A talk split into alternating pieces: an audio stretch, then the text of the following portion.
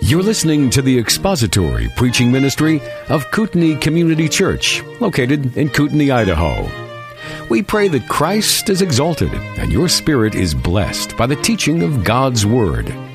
For more information about Kootenai Church, please visit us online at kootenaichurch.org.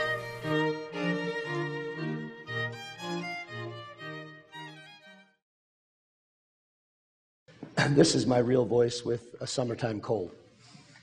So, I will not be shaking any hands today. There will be no hugging. Sorry, Thomas. At least me. I'm not much of a hugger anyway, but and I plant trees, I don't hug them.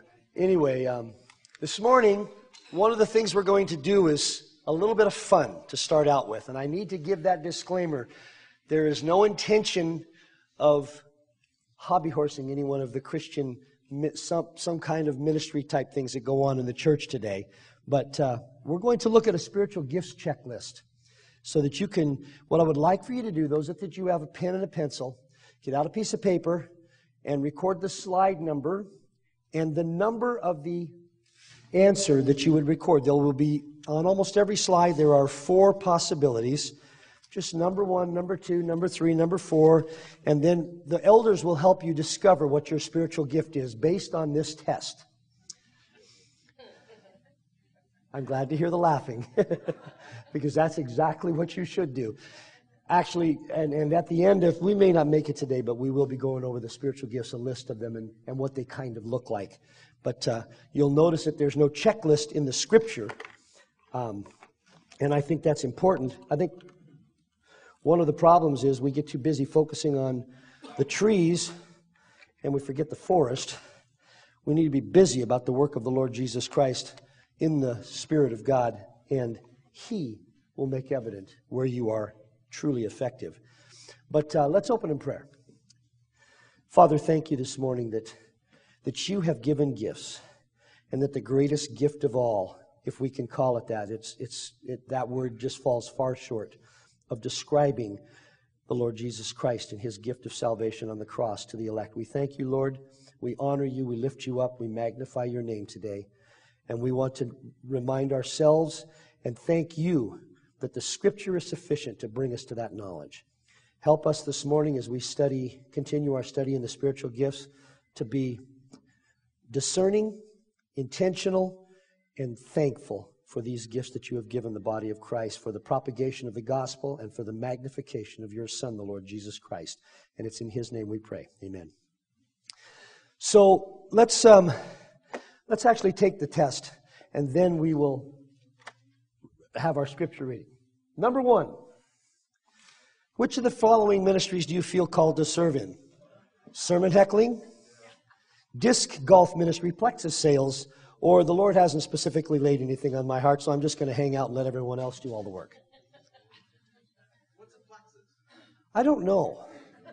I think coupled with the, the word solar, it has to do with something under your breastbone here, but it, I don't know what plexus is. I think it's some kind of multi-marketing thing. Multi, I do. Okay. Question one. If you've got your answer recorded. Number two. You're asked to provide Sunday morning, uh, you're asked to provide refreshments on Sunday morning. What do you bring? Number one, Krispy Kreme donuts.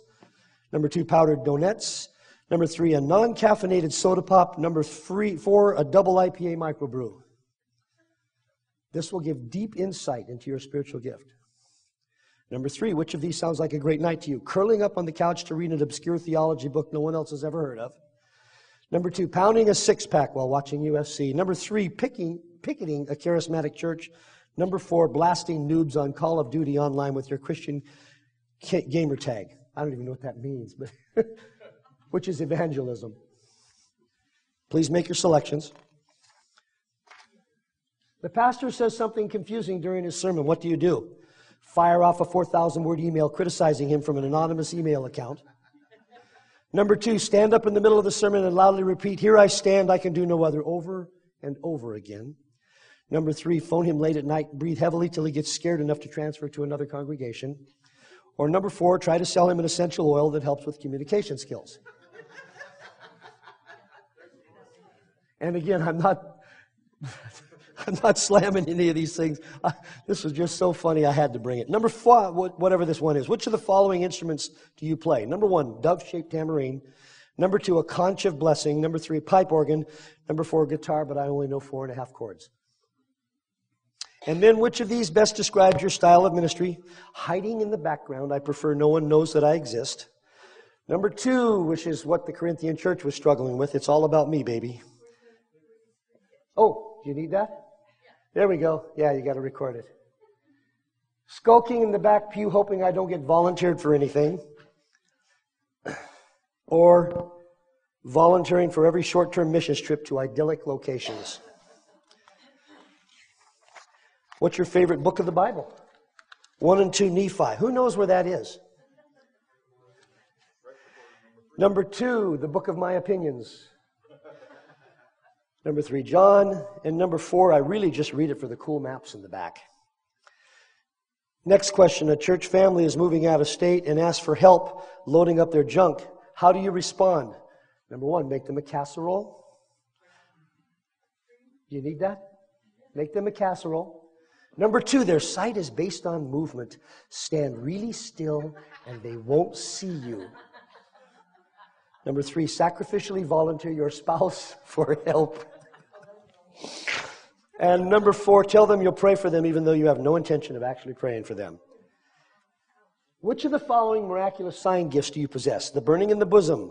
Number two, recruiting other church members into multi level marketing schemes. Number three, knocking people over with your expensive magical suit jacket. And last, finding a gospel connection in every Netflix, Netflix original television show. Last question.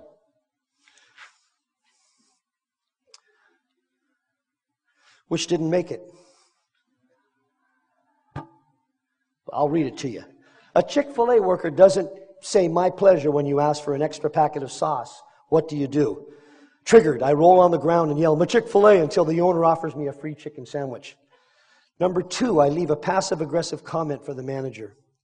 Number three, the worker is obviously unhappy. Recruit her into your work from home business to improve or quali- her quality of life. Or last, meh, Chick fil A is overrated. The fun that's punched, that's poked at this is, is actually fairly appropriate because when we get caught up in the idea of a spiritual gift, so much so as they did in the Christian church, in the Corinthian church, that we focus on the more showy of those gifts we focus on being one up on those around us, being better than the people that, the other people that sit in, the, our church, the others that are serving the Lord. Our ministry is better. Our ministry is more important. You need me. Those are the kinds of things that Paul has taken great pains to deal with in this book. And uh, so we're going to see that as we read through the, the rest of chapter 12 and as we finish through chapter 13 and chapter 14. The lovely interlude of chapter 13 the love chapter, which I call the infrastructure of the gifts. In the same way that in order to move into a community, you need an infrastructure. You need power, water, septic, and roads. You need the, the matrix of things that make the community work. Well, the, the matrix that makes the gifts work in the church is love. And when we get to that chapter, we will deal with that and we will see how the Corinthians were not observing that infrastructure as, pos- as they should have. But with that in mind, so have all of you discovered what your spiritual gift is now? By the way, it's Krispy Kreme donuts.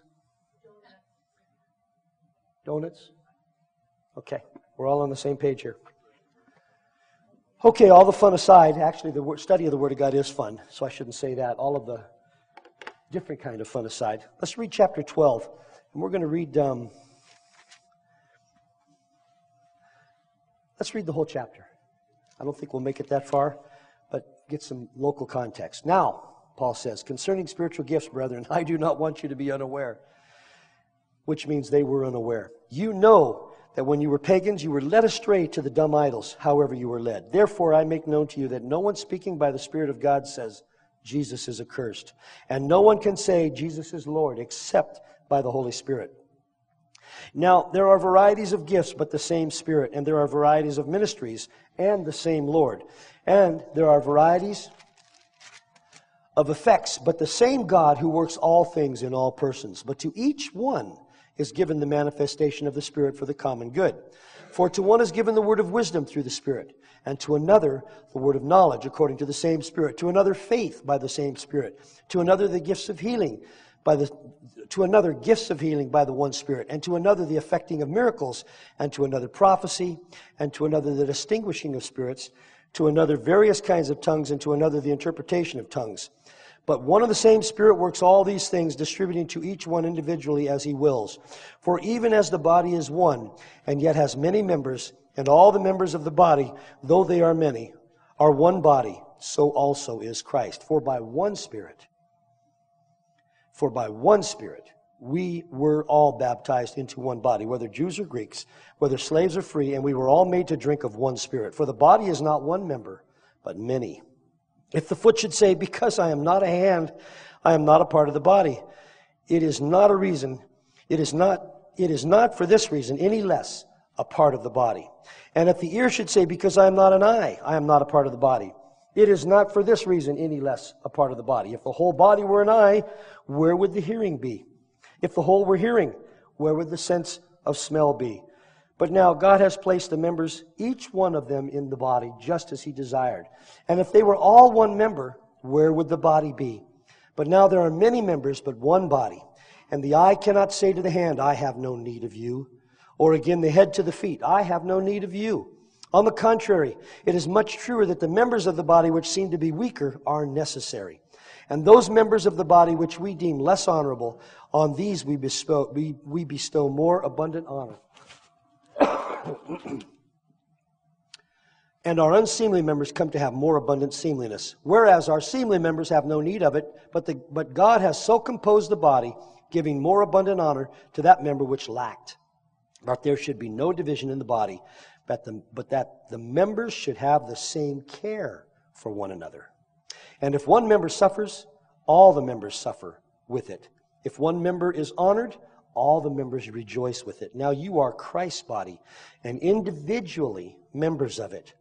And God has appointed in the church first apostles, second prophets, third teachers, then miracles, then gifts of healings, helps, administrations, various kinds of tongues. All are not apostles, are they? All are not prophets, are they? All are not teachers, are they? All are not workers of miracles, are they? All do not have gifts of healings, do they? All do not speak with tongues, do they? All do not interpret, do they? But earnestly desire the greater gifts, and I show you still a more excellent way, a still more excellent way. So, Paul, in these lists, I want you to note too, um, just for purposes of, of understanding Paul's motivation to bring the Corinthians back to the scripture, back to um, sound doctrine, he mentions the gift that they were, mis- they were abusing the worst last. And I don't think, I believe that was intentional. At least it's my, my belief that it was, was truly intentional. So we finished last week. Actually, we didn't finish with verse 10. We were beginning to look at verse 10, um, the effecting of miracles. And as we looked at that, there were 37 miracles of Jesus that I read, I read some of the scriptures from those miracles. This was the most miracle rich time that is recorded in Scripture. The Lord Jesus Christ was the most important person in history to have his message authenticated by the Father. And it was indeed authenticated by these miracles and by his, his ability to speak as no one else had ever spoken. The scribes and Pharisees noticed that too, much to their dismay. Much to their dismay. Then there were the miracles of the apostles. God authenticated the work of the apostles that way. The miracles were also done, these miracles were also done to authenticate the message of the apostles and to confirm that they were indeed the emissaries directly sent out by the Lord Jesus Christ to found the church. And it is important to note that the only miracles involving nature were done by Christ. The disciples and the apostles never performed a miracle involved nature, involving nature. They cast out demons, they healed cripples, they raised the dead, and then they performed other wonders. The miracles in the book of Acts are mentioned only in the presence of apostles. No miracle in the apostolic era was performed without an apostle or a direct apostolic representative present. Either they performed it themselves or one of those closely associated with them did, such as Barnabas. God, by His grace, granted the signs and wonders they, they, that they, the apostles, did in order for them to be known as authentic and direct messengers of the Lord Jesus Christ. Acts chapter 14, verse 3. Scripture says, Therefore they spent a long time there, speaking boldly with reliance upon the Lord, who was testifying to the word of his grace, that si- granting that signs and wonders be done by their hands. He was testifying to the word of his grace by granting that signs and wonders be done by their hand, their hands. If a Christian pursues the miraculous, he will be setting himself up to be deceived. Nowhere are believers counseled, commanded, or even encouraged to seek a manifestation of the Holy Spirit in signs and wonders. What believers are counseled to do, however, is number one, to walk by the Spirit. Galatians chapter 5 verse 25. If we live by the Spirit, let us also walk by the Spirit. And the Spirit counsels us through the words of Scripture. Number two, do not grieve the Holy Spirit of God. Ephesians 4:30. Do not grieve the Holy Spirit of God by whom you were sealed for the day of redemption. Our disobedience grieves the Holy Spirit. It, it brings grief to his heart. I, I anthropomorphize it because I don't know how else to communicate it. But we know what it's like to have our children bring grief to us. This is what it's talking about. Number three, we are to be filled with the Spirit. Ephesians 5:18. And do not get drunk with wine, for that is dissipation, but be filled with the Spirit. That, as we will see, is an again and again thing in our lives as we trust God to work through us His mercy. Number four, pray in the Spirit. Jude 120 or Jude 20. But you, beloved, building yourselves up on your most holy faith, praying in the Holy Spirit. We are to seek Him as we pray so that we can communicate to God in the most effective manner. Interestingly enough, and again, for the purposes of proper doctrine and direction, Jesus himself said that only the wicked and only a wicked and adulterous people continually seek for a sign. In Matthew chapter 16, 1 through 4, he said, The Pharisees, the scripture says, the Pharisees and Sadducees came up, and testing Jesus, they asked him to show a sign from heaven. But he replied to them, When it is evening, you say it will be fair weather, for the sky is red. And in the morning, there will be a storm today, for the sky is red and threatening. Do you, you, do you know how to discern the appearance of the sky, but cannot discern the signs of the times? An evil and adulterous generation seeks after a sign, and a sign will not be given it except the sign of Jonah. And he left them and went away. Be careful in seeking for signs. Scripture is sufficient. I'm going to be repeating that a lot, especially as we enter the month of October, which is the Reformation, the, the uh, celebration of the anniversary of the Reformation. And one of the things that came out of that celebration was sola scriptura. Scripture alone is our, our anchor, our, our, our tool, I, I, our, our reproof, our, our instruction, for our correction for living in righteousness according to the Word.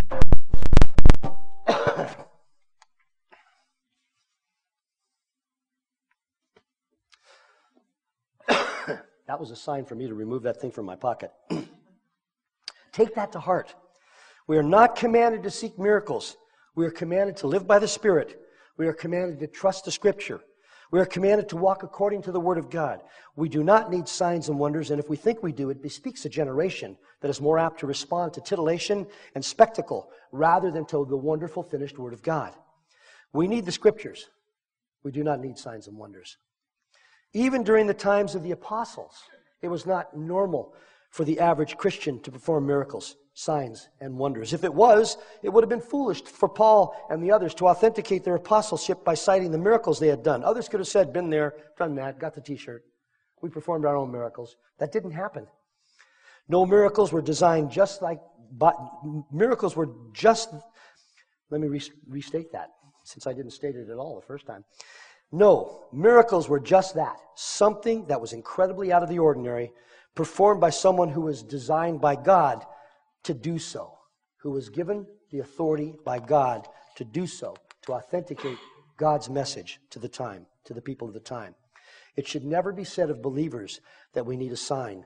It should always be said that we love, revere, and look to the scripture to give us everything we need to live godly for Christ Jesus. Let us, with the saints of old, say this that we magnify the Word of God above everything. Psalm 138 2. I will bow down toward your holy temple and give thanks to your name for your loving kindness and your truth. You have magnified your word according to all your name. That is the truth that we have for today. Any, well, I'll finish up the rest of this verse. Actually, the, the, the second gift in this verse is the gift of prophecy. When we hear that word, we commonly think of predicting the future. In its original intent, the word meant forthtelling or clarification of what has come before. The prophet's main responsibility was to bring to mind, was to bring the mind of God into clear perspective for the people of God. A small part of that at the times as necessary was indeed predicting the future. But mostly prophets spent their time using the existing word of God to combat false teaching. Early scholars attempt to parse, attempted to parse the origins of the word prophet, originally trying to derive the noun from a verbal root. From this, from this, they postulated that the idea was one of ecstatic utterance, that the original foundation of the word for prophet was. However, this was incorrect. Later exercises in, in discerning the original intent of the word determined that it has come from a noun which at its root meant to be an announcer. And in the case of Scripture, an announcer of God. A prophet is one who receives word from God and forth tells it. More often than not, that word was insightful, exhortative, full of foresight into God's plans, and sometimes had an element of predictive agency, warning the hearers of coming judgment. It is very clear in Exodus chapter 7 what the intent of a prophet was. Exodus 7, 1 and 2. Then the Lord said to Moses, See, I make you as a God to Pharaoh, and your brother Aaron shall be your prophet. You shall speak all that I command you, and your brother Aaron shall speak to Pharaoh, that he let the sons of Israel go out of his land. Aaron, as Moses' prophet, communicated God's words to Pharaoh. He was authorized by God to speak for Moses, and this case and in this case, indirectly for God Himself. One man put it this way As a mouthpiece or spokesman for God, the prophet's primary duty was to speak forth God's message to God's people in the historical context of what was happening among God's people. The broadest meaning is that of forthtelling, giving forth the mind of God, not foretelling, not predicting the future. That was the broadest principle, the broadest um, sense of it. The narrower meaning is that of foretelling. In the process of proclaiming God's message, the prophet would sometimes reveal that which pertained to the future. But contrary to popular opinion, this was only a small part of the prophet's message. Forthtelling involved insight into the will of God. It was exhortative, challenging men to obey. On the other hand, foretelling entailed foresight into the plan of God. It was predictive, either encouraging the righteous in view of God's promises or warning in view of coming judgment. So the prophet was the divinely chosen spokesman who, having received God's message, proclaimed in oral, visual, or written form to the people. For this reason, a common formula used by the prophets was, Thus says the Lord, or, or in the King James, Thus saith the Lord. This gift is an ongoing gift which is exclusively dedicated to forthtelling and explaining, more often than not publicly, the Word of God. With the closing of the canon of Scripture, there is no more need for the predictive agency of prophecy today. So, prophecy today can be seen in the office of a teaching elder and speaks forth the counsel of God from the Scriptures. From the Scriptures. Not from private revelation, not from visions, not from a burning in the bosom, not from any other kind of stomach ache either. It is using the Word of God to encourage, exhort, and we're going to see one of the primary offices of the prophet is comfort, to comfort the people of God. All prophets, but especially the New Testament prophet, primarily spoke prophecy for edification, exhortation, and comfort. 1 Corinthians 14, 3 and 4. But one who prophesies speaks to men, Paul says, for edification and exhortation and consolation. One who speaks in a tongue edifies himself, but one who prophesies edifies the church. This was and is still an important responsibility and gift in the church. Today's prophets give insight into the text of Scripture. They edify and exhort believers to serve God wholeheartedly, and they comfort those who are experiencing difficulty. They do not predict the future. Because if they did, they would win every football, um, what do you call those? Pool, yeah, every football pool They would, they would have every single Powerball numbers in their minds. God would, I mean, it's foolish to even consider it. But what the modern prophet does is he, exo- he exhorts, he encourages, and he comforts from the scripture, Lanny. And the church would be built. Built or built? Our church would be built. Our church would be built. yes, it sure would. Because we are, um, because we are called to test the Spirit, this next gift, by the way, any comments about the prophecy? So when you hear someone predicting the future, if the smallest part of it doesn't come true, we're not following the Old Testament penalty, but the Old Testament penalty was guess what? They lost their Costco membership. No, it was death. Because there would, God wanted no question whatsoever about the distinction between his prophets and false prophets. If a prophecy didn't come true, they were to be executed. Now, we don't have that penalty today, but they should not be followed by believers in the, in the Christian church, in the elect body of God. The next gift, the distinguishing spirits or discernment, discernment, because we are called to test the spirits, is very important. It presupposes a familiarity with the scriptures because therein lies the, lie the test we must apply to those making claims about God. 1 John 4 1. Beloved, do not believe every spirit, but test the spirits to see whether they are from God, because many false prophets have gone out into the world. At the time of the founding of the church, this gift would have been especially necessary. False prophets abounded, and as the scriptures were being compiled, every error that visits us today, either in, in germ form or in fully developed form, was in the making. Groups such as the Bereans were very effective in winnowing out the true from the false. That group politely, but effectively and carefully subjected even Paul's teaching to the scrutiny of Scripture. Acts chapter 17, 11, and 12. Now, speaking of these Bereans, Paul says, Paul said, or the, Luke says, these were, e- were more noble minded than those in Thessalonica, for they received the word with great eagerness, examining the scriptures daily to see whether these things were so. Therefore, many of them believed, along with a number of prominent Greek women and men.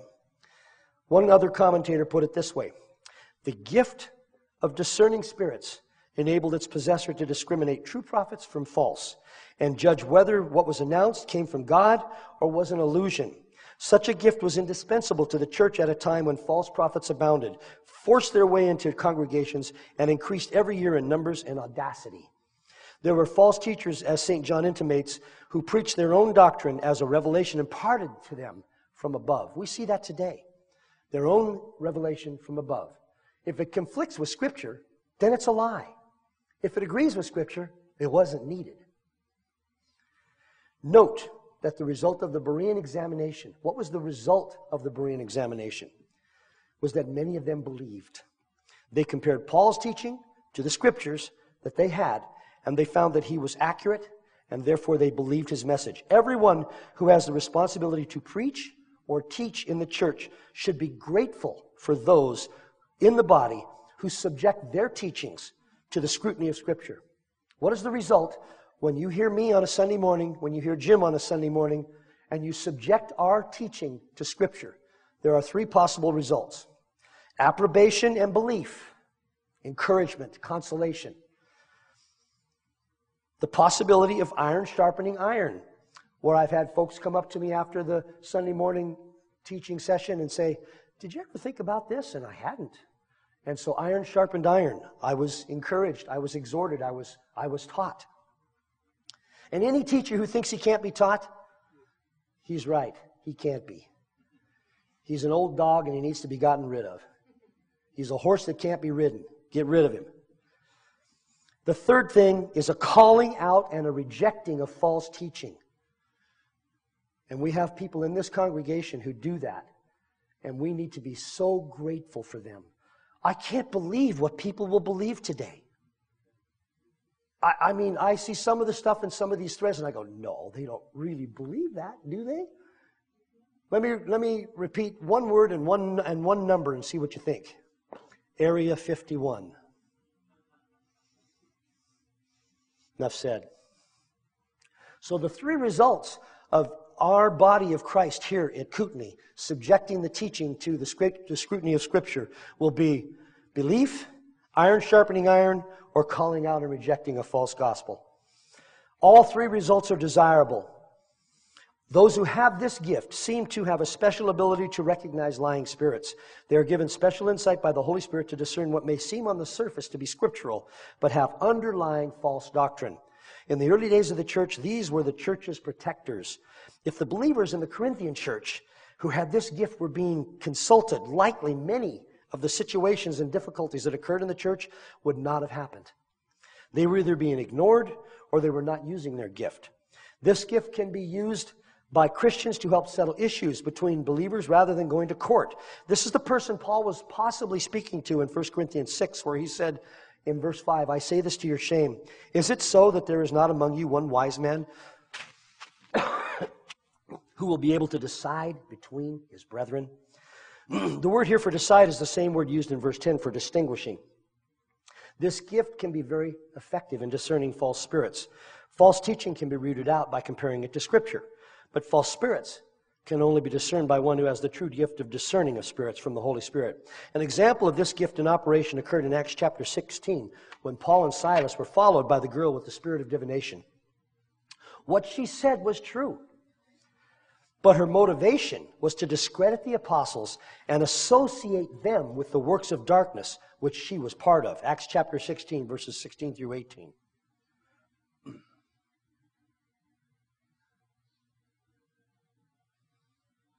And it happened.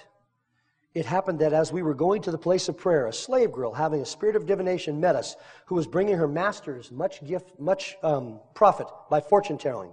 Following after Paul and us, she kept crying out, saying, These men are bondservants of the Most High God, who are proclaiming to you the way of salvation. Is that true? Were they bondservants of the Most High God? Were they proclaiming the way of salvation? That was true. She continued doing this for many days, but Paul was greatly annoyed and turned and said to the spirit, I command you in the name of Jesus Christ to come out of her, out of her. And it came out at that very moment. Comparing her words to scripture would not have exposed her. Paul, through the gift of discernment given to him by the Holy Spirit, recognized her motivation and exposed her. He then cast the demon from her and freed her from that horrible influence. There are those in the church who have that gift. I'm not one of them. um, how many of, just think about this. There are those of you who can spot a con just within the few first minutes that it starts. How many of you know that I own a grandfather clock? It's not in my home. I've paid the shipping for it 30 years ago. I'm not one of those who can spot a con. I hope it's keeping the right time. That's why we need to gather around us and be aware of those who have the ability to spot those kinds of things. The fourth gift in this list is various kinds of tongues. This will be dealt with in greater detail when we get to chapter 14, but it's important to note that this gift,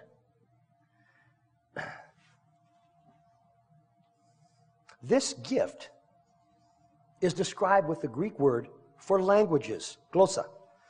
And if you look at it, the normative experience, the normative understanding of this word was languages. So it was, it was uh, Aramaic and Greek and Latin at the time of the founding of the church, and whatever other languages there were, and I, I hesitate to begin naming them because I'm not sure of all of them, but there were a lot. Scripture actually has quite a lot to say about this misused gift of the Christian of the Corinthian church. And the reason this gift has so much focus in the, these chapters of 1 Corinthians is because it was being so abused. And Paul had to deal with that. He had to deal with the abuse. I'm not going to read every scripture, but if someone would like this list, these are, the, these, are the, these are some of the scriptures that deal with the gift of tongues. And as you can see, there are quite a few. I'll just go through them slowly here uh, so you can write it all down. Okay, all done? Good. With Pentecost as the first mention, we note several things about the gift of tongues, which again will be developed more fully when we get to chapter 14, when we exposit chapter 14. In Acts chapter 2, when the apostles were preaching, each one of them spoke in a language that they did not previously know. An unknown language that was understood by some in the audience who were astounded that these illiterate and unlearned Galilean fishermen would be able to speak the word of God to them in their own language. Now, we're not told how many, but I assume quite a few.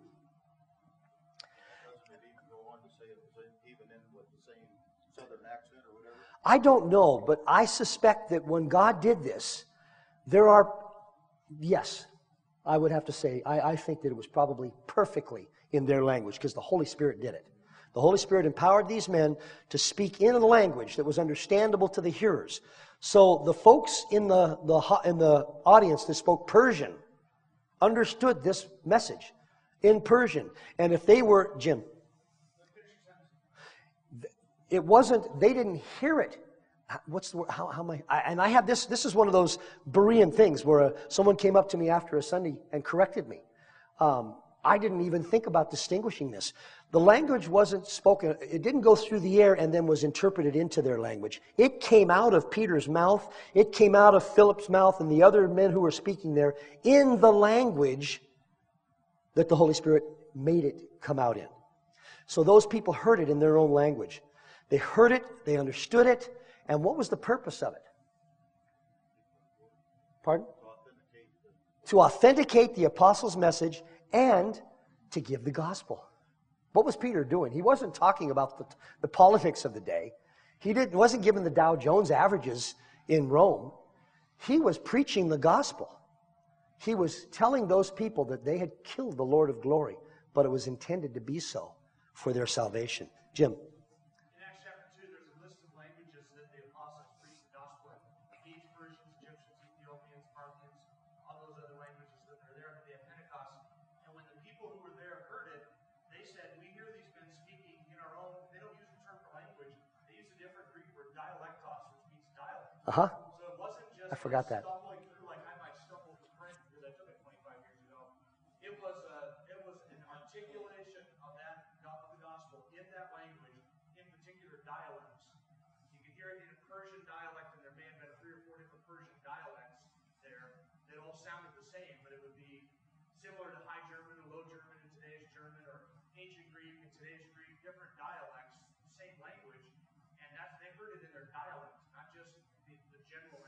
And that answers the question you had. It was specific to the hearer because God deals with people, with individuals, not with groups.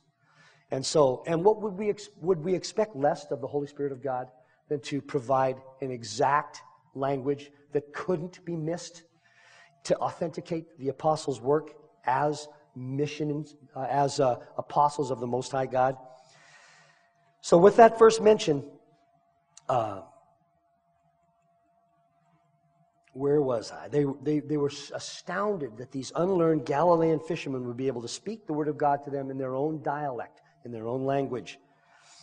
Again, in Acts chapter 10, when the believers began speaking in tongues, they were exalting God as the others were there, heard them do so.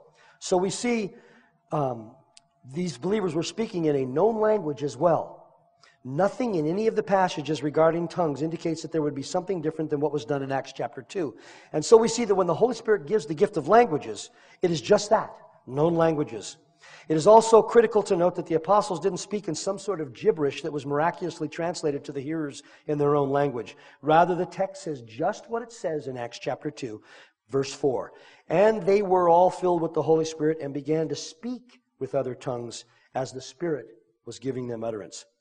Paul has to continually downplay this particular gift because of, uh, because of its ecstatic nature. The Corinthians were drawn to it.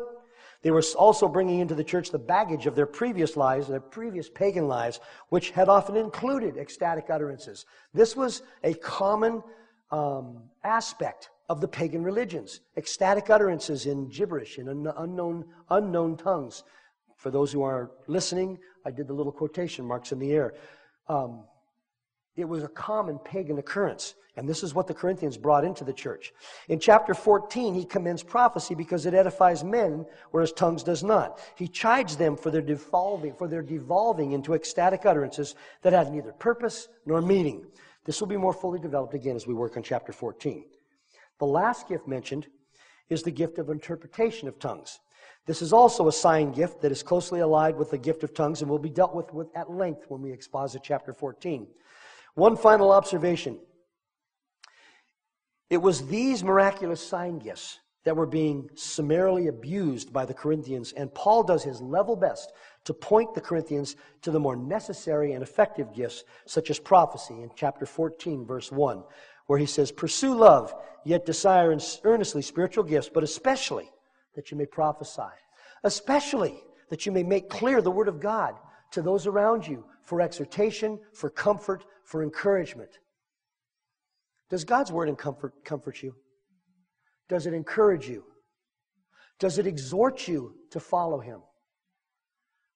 And that is what the Holy Spirit is about doing in the Corinthian church as well as in the church of God throughout history. Now, I'm going to, next week, or actually, I think Jess may be teaching next week, but I'm going to actually go through a list of the gifts and at some point give kind of a definition. What you need to understand when I do that, and I will restate this, is that every gift will look different in every believer because it'll include your typical your past history it'll include your talents and it'll include the way god designed you to exercise that gift. He's not going to he's not going to use you in an exactly the same manner as someone else because then you would be unnecessary. He's going to use you in a manner that will bring him number one the most glory that will utilize your gift properly and that will magnify the gospel that will bless, encourage, and exhort the elect. And in your life, if you're a teacher, your gift of teaching will look differently than teaching in the life of someone else. That is why it is so dangerous is too strong a word, but it is so we need to be careful when we give a list of the gifts and what they look like. It's going to be general statements, but God will use that gift in your life in a manner that will most bless his people and it's therefore may look different than the same gift in someone else's life. And we are, just as, just as Jesus warned the apostles not to compare themselves with one another in the Gospels, we are not to do that. We are to be about the business of magnifying the Son of God with the gifts that He has given us. We are to be about the business of preaching the gospel, of giving the gospel, whether it's forthtelling in a public assembly or one on one or with children or as a missionary or in your workplace, whatever it is, that is what we are to be about. We are to be about living our lives not according to some vision or some stomachache we had two days ago, but according to what the text of Scripture says, as compared with other portions of Scripture. And as you study it and you, you strive to understand it, you get counsel from godly people who are able to direct you. We are not to be seekers of signs. We are not to be seekers of, of titillation, of, of those kinds of things. We are to be awestruck that He gave us this book by which we could guide our lives, by which we can honor Him, by which we can speak forth the mysteries, the mysteries of God, which are recorded here, that we have understood so that the world might know that there is a God and He is awesome, He is overall, and He is worth serving. And His elect will spend eternity with Him. And it's going to be an unbelievable eternity. And it's all recorded right here. What more do we need? We have the book. Has the movie ever been better than the book? I can't tell you how many times I've watched a movie and said, that's not following the book. Well, when somebody's movie doesn't follow the book, remember what Scripture says. Scripture is sufficient. Let's pray. Lord, we thank you this morning that you have given us your holy word, that it is all encompassing, that it is perfect, that it is what is necessary for us to live lives godly in Christ Jesus. And we need nothing else.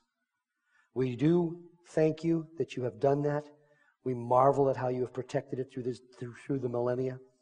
And we give you the glory that you would not leave your people without exhortation, without comfort, and without admonition, so that we might live our lives in a way that will glorify you. And we ask that you would give us the ability to obey you today as we do that. In Jesus' name we pray. Amen. Thank you for listening to the latest podcast from Kootenai Church. If you'd like to learn more about Kootenai Church or to donate to our church ministry, you can do so online by visiting kootenaichurch.org. We hope you enjoyed this podcast and pray you'll join us again next time. Once again, thank you for listening.